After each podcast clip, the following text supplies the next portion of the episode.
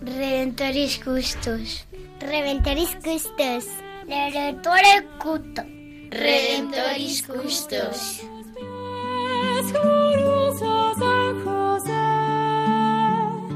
Escucha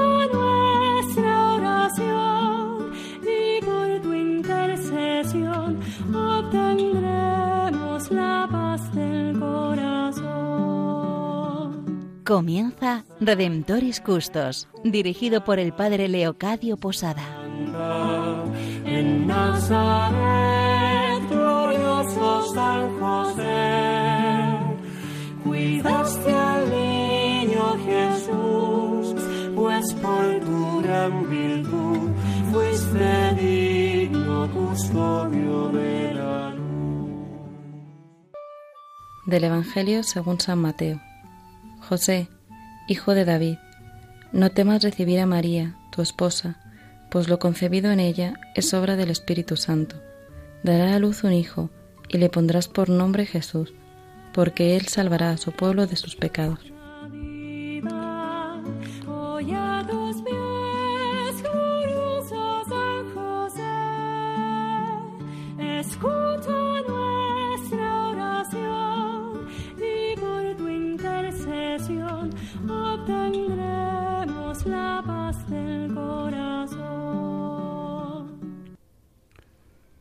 Con muchísima alegría nos dirigimos a todos aquellos que en estos momentos nos estáis escuchando desde Radio María. Estamos en este programa Redentoris Custos, el custodio del Redentor. Estamos con vosotros Cristina Arredondo, Santiago Domínguez, Inmaculada Díaz, y quien les está hablando el Padre Leocadio Posada.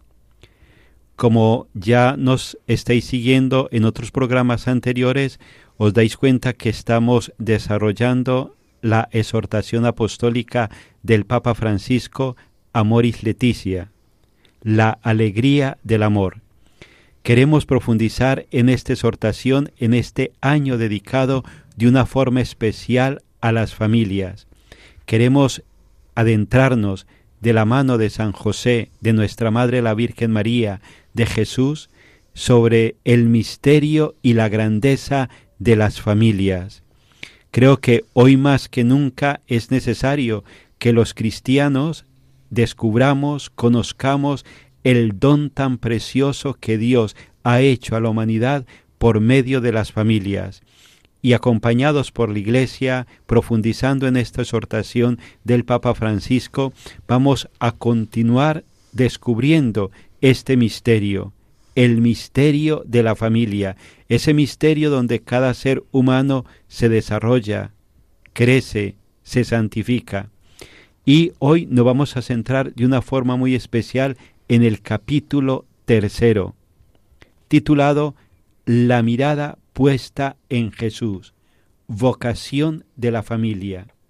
Esa mirada puesta en Jesús que nos lleva a todos a descubrir cómo la familia es una vocación, es una llamada que Dios hace a hombres y mujeres muy concretos para que desde ahí recorran el camino de la santidad y el camino de la felicidad. Pues sin más le doy la palabra a mis compañeros, a Inma, a Santiago y a Cristina. Pues yo pensaba, padre, que ya solo con el título del camino, del capítulo, perdón, la mirada puesta en Jesús, vocación de la familia, pues cuánto nos puede ayudar San José a vivir la vocación de la familia. Porque el centro de la familia no puede ser otro que Jesús, como en la familia de Nazaret, en la que la mirada de María y José estaban puestas en él. Así la mirada de cada familia tiene que estar puesta en Jesús.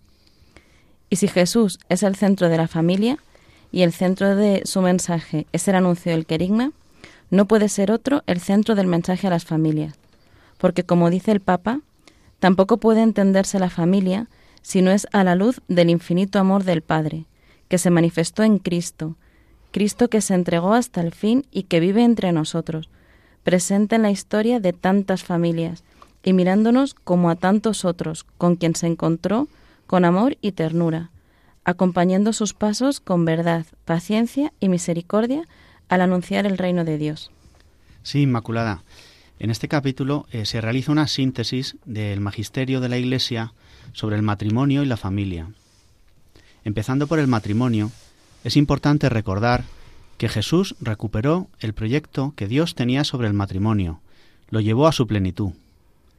El Evangelio hace una valoración inequívocamente positiva del matrimonio, como un don completo de los esposos, el uno para el otro, y con Dios en el centro.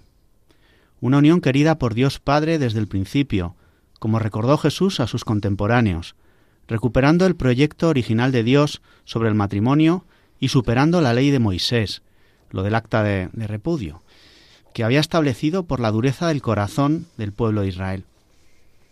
Se trata de una verdadera restauración, hecha por Cristo mismo, por Dios Hijo, tanto del matrimonio y la familia, a su verdadero origen. Jesús, el Salvador, el Redentor, el Reconciliador. Me ha gustado cómo el Papa recuerda en esta parte de la exhortación el cómo Jesús reconcilia cada cosa en sí misma, también el matrimonio y la familia.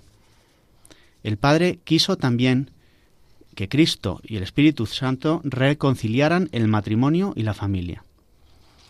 La vida y ejemplo de Jesús nos ilumina el camino del matrimonio y la familia, realidades humanas totalmente integradas y reconciliadas en Cristo.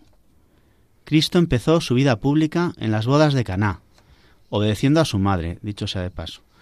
Cristo amó tantísimo a familias concretas, como la de Lázaro. Hizo el bien, consoló, curó a padres, a hijos, a suegras, etc. Y lo que es inapelable, se encarnó, viniendo al mundo en una familia, en una alianza de amor y fidelidad, en un matrimonio, la Sagrada Familia de Nazaret, sustentada en el fiat, en el fiarse de Dios, de María y también de José. Cada familia, ejemplo, de la Sagrada Familia, al acoger la voluntad de Dios, puede ser luz en la oscuridad del mundo, aún desde nuestra humildad, debilidad y pequeñez, comunión de amor, sagrada e inviolable. Qué bonito, Santi. Y siguiendo un poquito con la lectura de la exhortación apostólica, pues nos encontramos con un apartado que es la familia en los documentos de la Iglesia. Y aquí eh, repasa el Papa Francisco distintos escritos de sus predecesores, en los que la Iglesia da luz sobre cómo vivir el amor en la familia, de cómo la familia es iglesia doméstica, o de cómo los cónyuges, en su mutuo amor, reciben el don del Espíritu de Cristo y viven su llamada a la santidad. Nos recuerda el Papa la Constitución Pastoral Gaudium et Spes o la Lumen Gentium, frutos las dos del Concilio Vaticano II, la Humane Vitae, que escribió San Pablo VI, Gratísima Mazzane o Familiaris Consorcio, de San Juan Pablo II, o Deus Caritas Est y Caritas en Veritate de Benedicto XVI.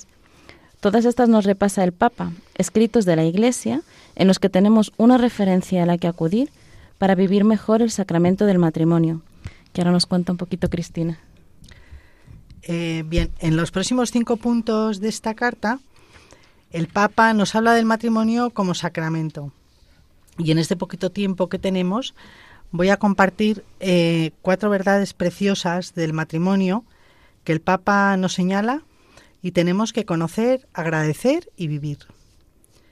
En primer lugar, nos dice el Papa que tanto la Sagrada Escritura como la tradición nos revelan que el matrimonio y la familia son imagen de Dios Trinidad, comunión de personas. Una imagen que queda empañada por el pecado, pero que tras este, y tras ser redimido, Jesucristo lo eleva a sacramento. Los sacramentos son signos del amor, del amor y la presencia de Jesús en la Iglesia y por tanto en nuestra vida. La presencia cotidiana de Jesús, como lo estuvo con nuestra Madre María y nuestro querido San José. La segunda verdad es que el matrimonio no es una convención social, no es un rito vacío, no es un mero signo externo de un compromiso. El matrimonio es una llamada a vivir un amor concreto, el amor conyugal, que será la santificación y salvación para los esposos, porque es representación real de Cristo con la Iglesia. Los esposos son testigos de la salvación. Por el sacramento, no dudemos de la presencia de Cristo entre los cónyuges, como lo está en la Iglesia y como lo estuvo en Nazaret. En tercer lugar, el Papa nos dice que el don recíproco de los cónyuges arraiga en el bautismo, porque es en él donde se establece la alianza de la persona con Cristo en la Iglesia.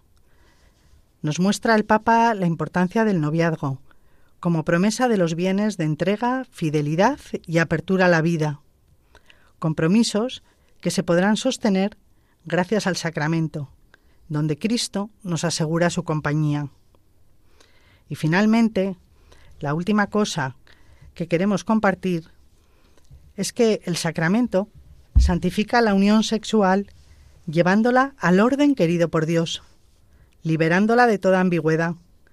Es el misterio nupcial referido a Cristo y a la Iglesia, como nos decía San Pablo en su carta.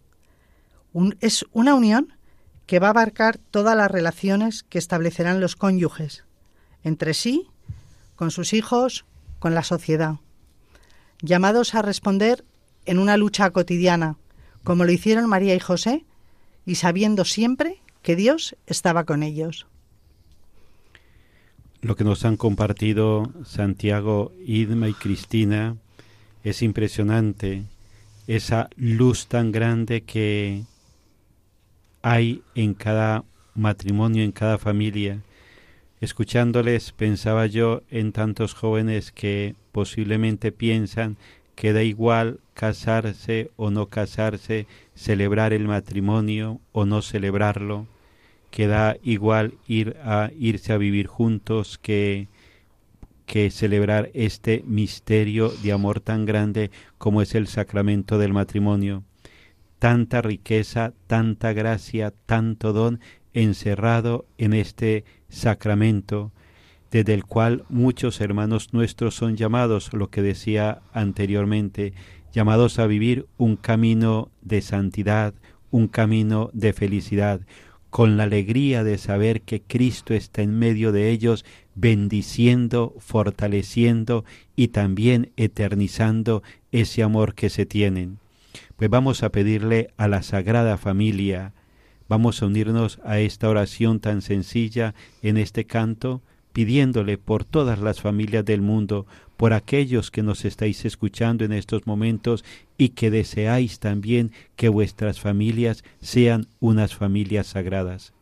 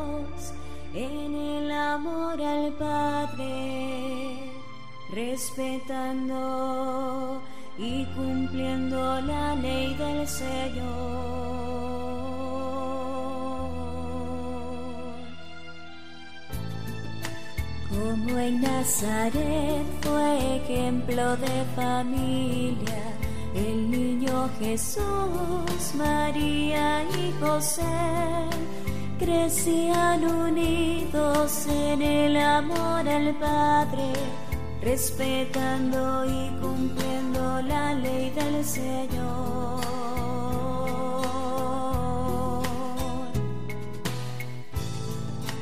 Dios quiere familias que sigan su ejemplo, que marido y mujer se amen con el corazón y también los hijos respeten a sus padres como lo hacía el pequeño de Israel. Jesús quiso nacer dentro de una familia, la santificó cuando en ella nació, nos dejó un modelo para que lo abracemos, para vivir la verdad según el plan de Dios.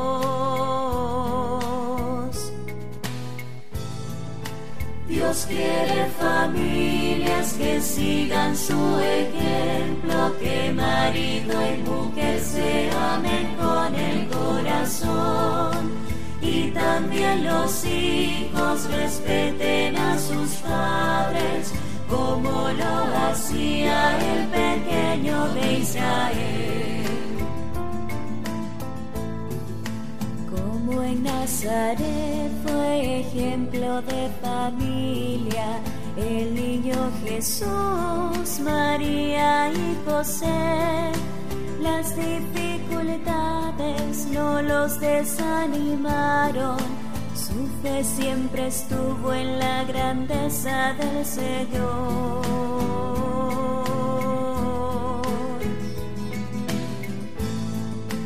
Dios quiere familias que sigan su ejemplo, que marido y mujer se amen con el corazón. Y también los hijos respeten a sus padres, como lo hacía el pequeño de Israel.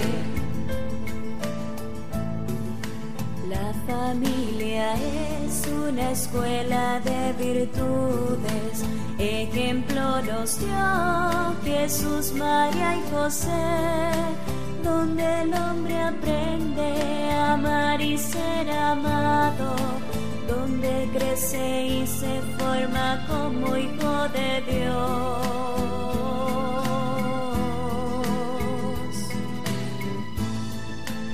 Dios quiere familias que sigan su ejemplo, que marido y mujer se amen con el corazón.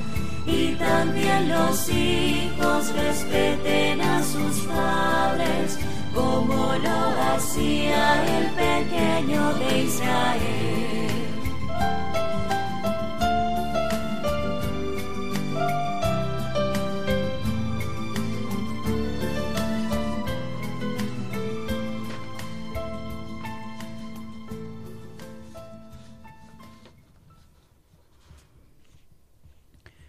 Pues continuamos en esta segunda parte del programa Redentoris Custos, el custodio del Redentor. Estamos con vosotros Cristina Arredondo, Santiago Domínguez, Inmaculada Díaz, y quien les habla el Padre Leocadio Posada. Os recuerdo el correo al cual nos podéis escribir, compartiendo también vuestras preguntas, vuestras reflexiones sobre la grandeza de la familia, sobre la grandeza de tantos hombres y mujeres llamados a caminar hacia Dios desde la vocación matrimonial. Nuestro correo es custos arroba Pues vamos a continuar en esta parte del programa reflexionando y compartiendo sobre el capítulo tercero de Amoris Leticia, la alegría del amor. En este capítulo tercero estamos reflexionando sobre la mirada puesta en Jesús.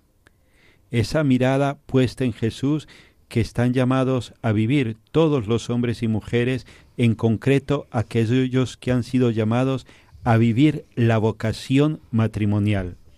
Posiblemente a alguno de vosotros les resulte extraño que hablemos de vocación matrimonial, porque normalmente siempre se ha hablado de vocación referida a los sacerdotes, a los religiosos, a los misioneros, misioneras, pero creer que la vocación matrimonial es también una llamada de Dios, ese poder creer que hay hombres y mujeres llamados explícitamente por Dios a seguirle desde la vocación matrimonial?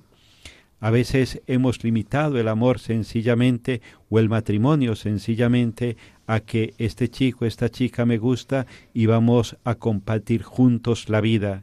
Pero qué distinto es el creer profundamente que estoy llamado por Dios a compartir y a vivir mi vida con esta persona en concreto.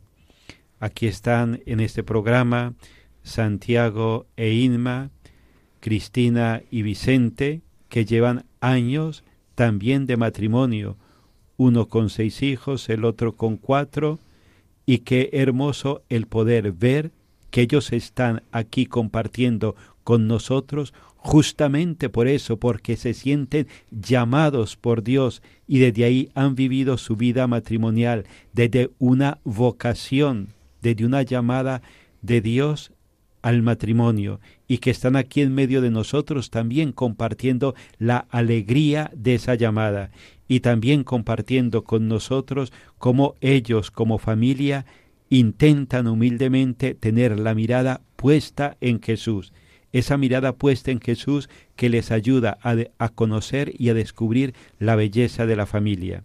Pues desde aquí vamos a continuar compartiendo con ellos y le doy la palabra a Inma. Pues siguiendo un poquito con el capítulo 3 y después de exponernos la belleza del sacramento del matrimonio, el Papa hace una reflexión sobre las semillas del verbo y las situaciones imperfectas. Se refiere a situaciones diarias y comunes como la convivencia sin matrimonio, el matrimonio civil, los divorciados vueltos a casar, situaciones que se dan en el seno de la Iglesia y ante las que el Papa tiene una actitud muy clara. Es la mirada de Jesús la que tiene que inspirar el cuidado pastoral, porque la mirada de Jesús siempre es una mirada de amor, y así debe ser la mirada de la Iglesia, que en el acompañamiento debe pedir la gracia de la conversión e infundir el valor necesario para hacer el bien, hacerse cargo el uno del otro y estar al servicio de la comunidad.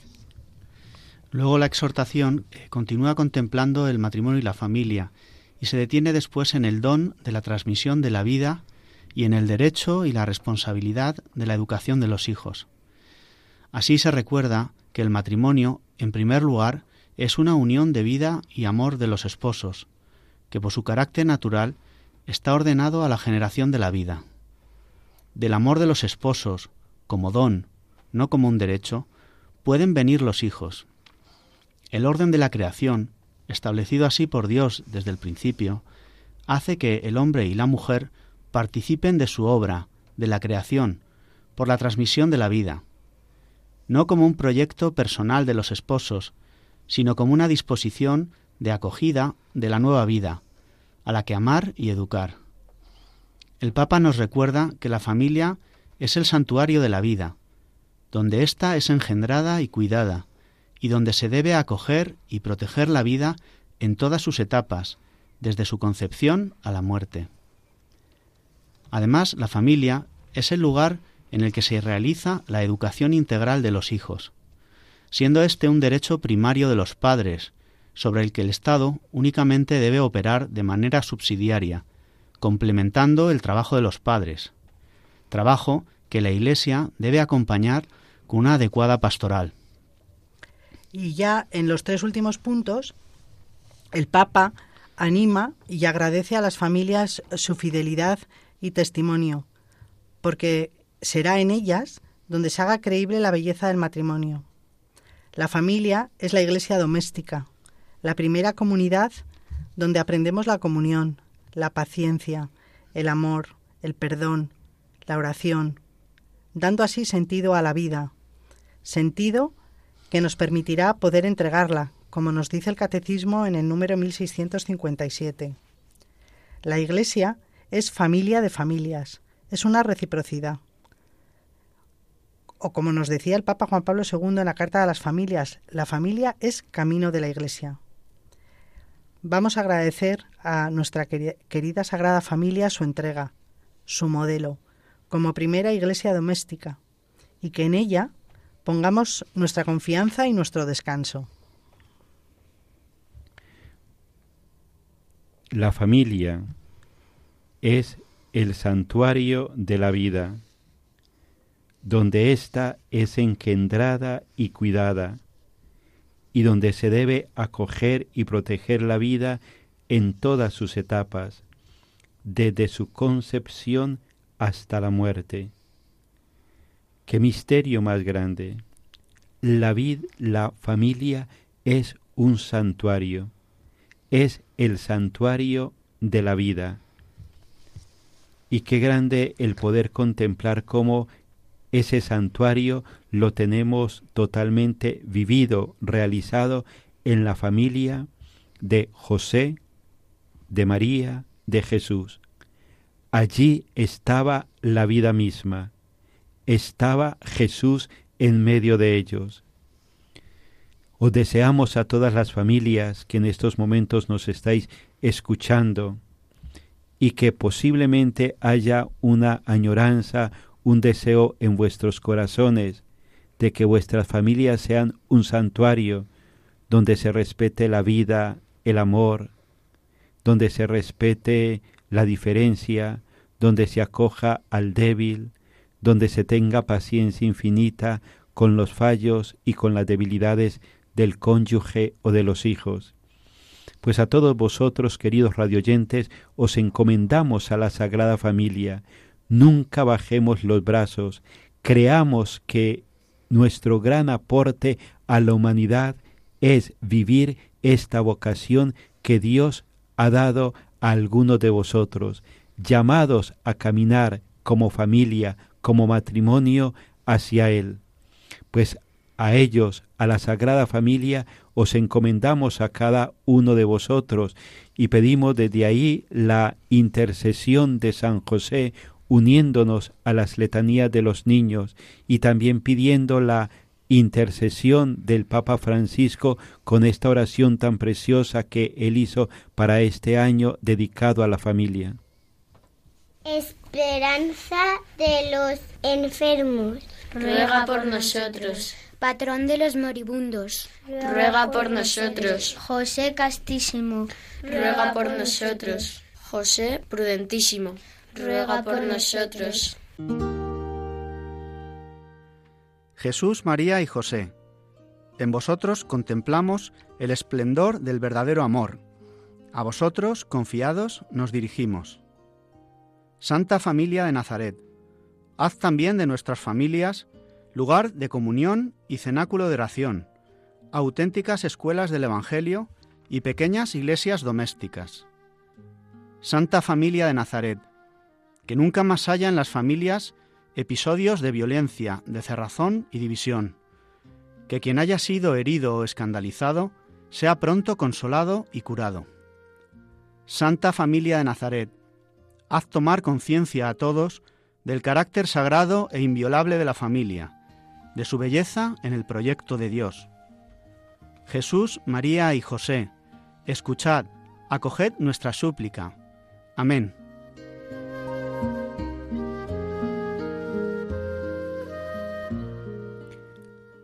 Pues desde aquí nos despedimos de todos vosotros, queridos radioyentes.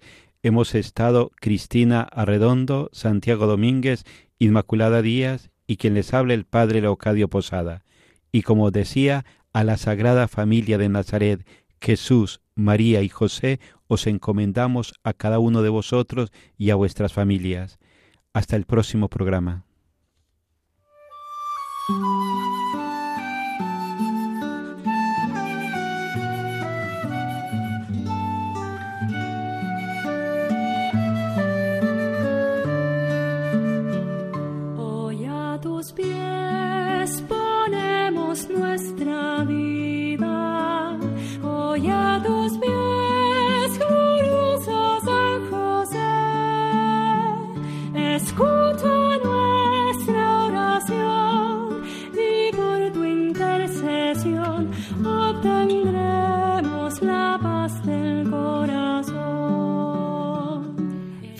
En Radio María Redemptoris Custos con el Padre Leocadio Posada.